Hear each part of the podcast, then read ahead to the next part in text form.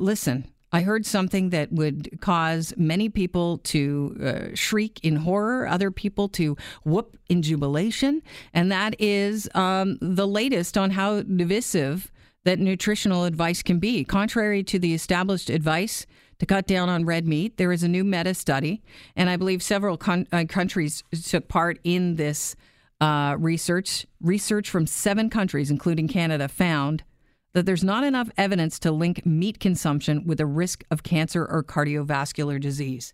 What? Now, this is contrary to what we've been hearing for quite a while now from, you know, other established scientists. Here to talk about the findings, Dr. Gordon Guyatt. He is a distinguished professor at McMaster University and senior author of the guideline. Welcome to the show. Good to have you on. Pleasure. Okay, this is such a controversial study that you performed. It was a meta study, so you looked at data from other studies and crunched the figures. That U.S. scientists actually tried to uh, halt the publication of your study. How unusual is that? Um, that is extremely unusual and borders on the bizarre and hysterical. Okay, so we have heard you. Your study was eventually published. Well, so just to, to clarify. Yep. Um, also very unusual. Yeah. The Annals of Internal Medicine, a prestigious journal, published six papers from us in the same edition of the journal. Uh, unprecedented as far as I know. Um, we did systematic reviews of what are called observational studies linking red and processed meat to cancer another one linking red and processed meat to cardiovascular, a third looking at dietary patterns and their relation with cancer and cardiovascular disease, um, a, a, systematic review of the randomized trials addressing red meat uh, and uh, health outcomes, and finally, a systematic review on people's values and preferences. And then, lastly, the guideline publication, uh, which give, summarized all the rest and gave our suggestions of how might people people might deal with it. Is your uh, conclusion being misinterpreted by you know the media and headlines? Should we be eating red meat?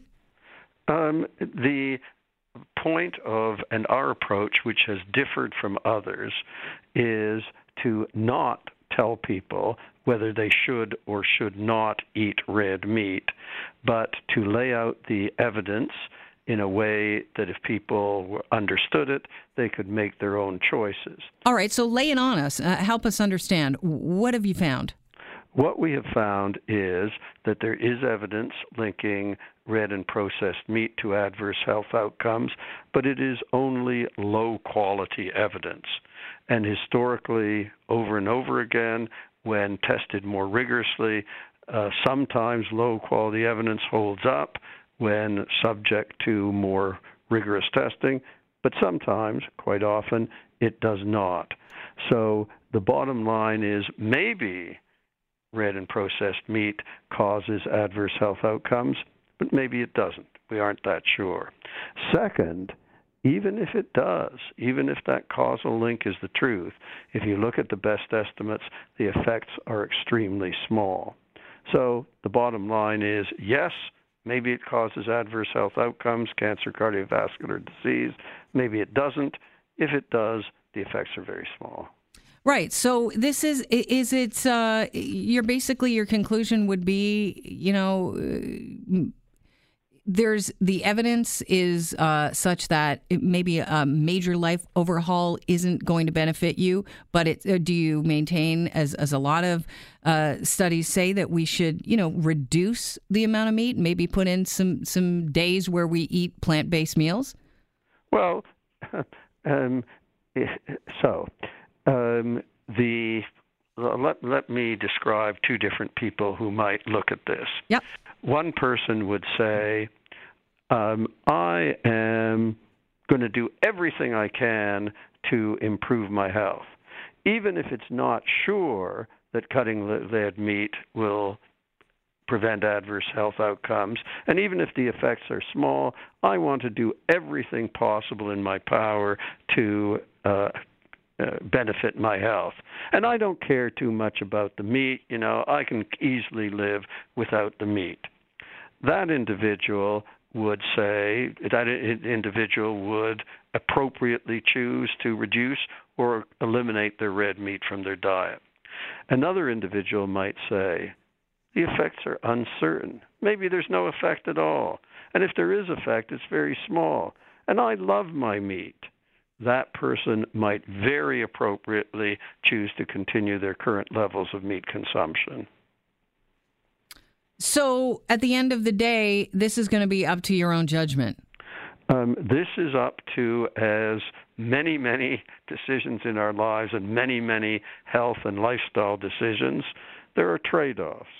Um, so, and nobody should tell anybody what to do.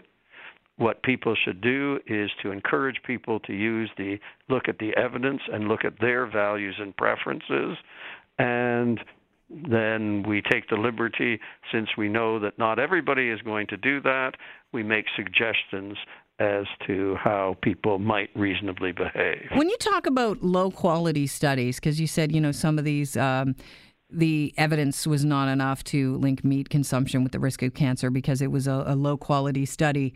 Um, do we have to uh, change, or how could we change the quality of our studies so that they are more definitive? Well, unfortunately, there may be some situations in which we will never have higher quality evidence and we're going to be stuck.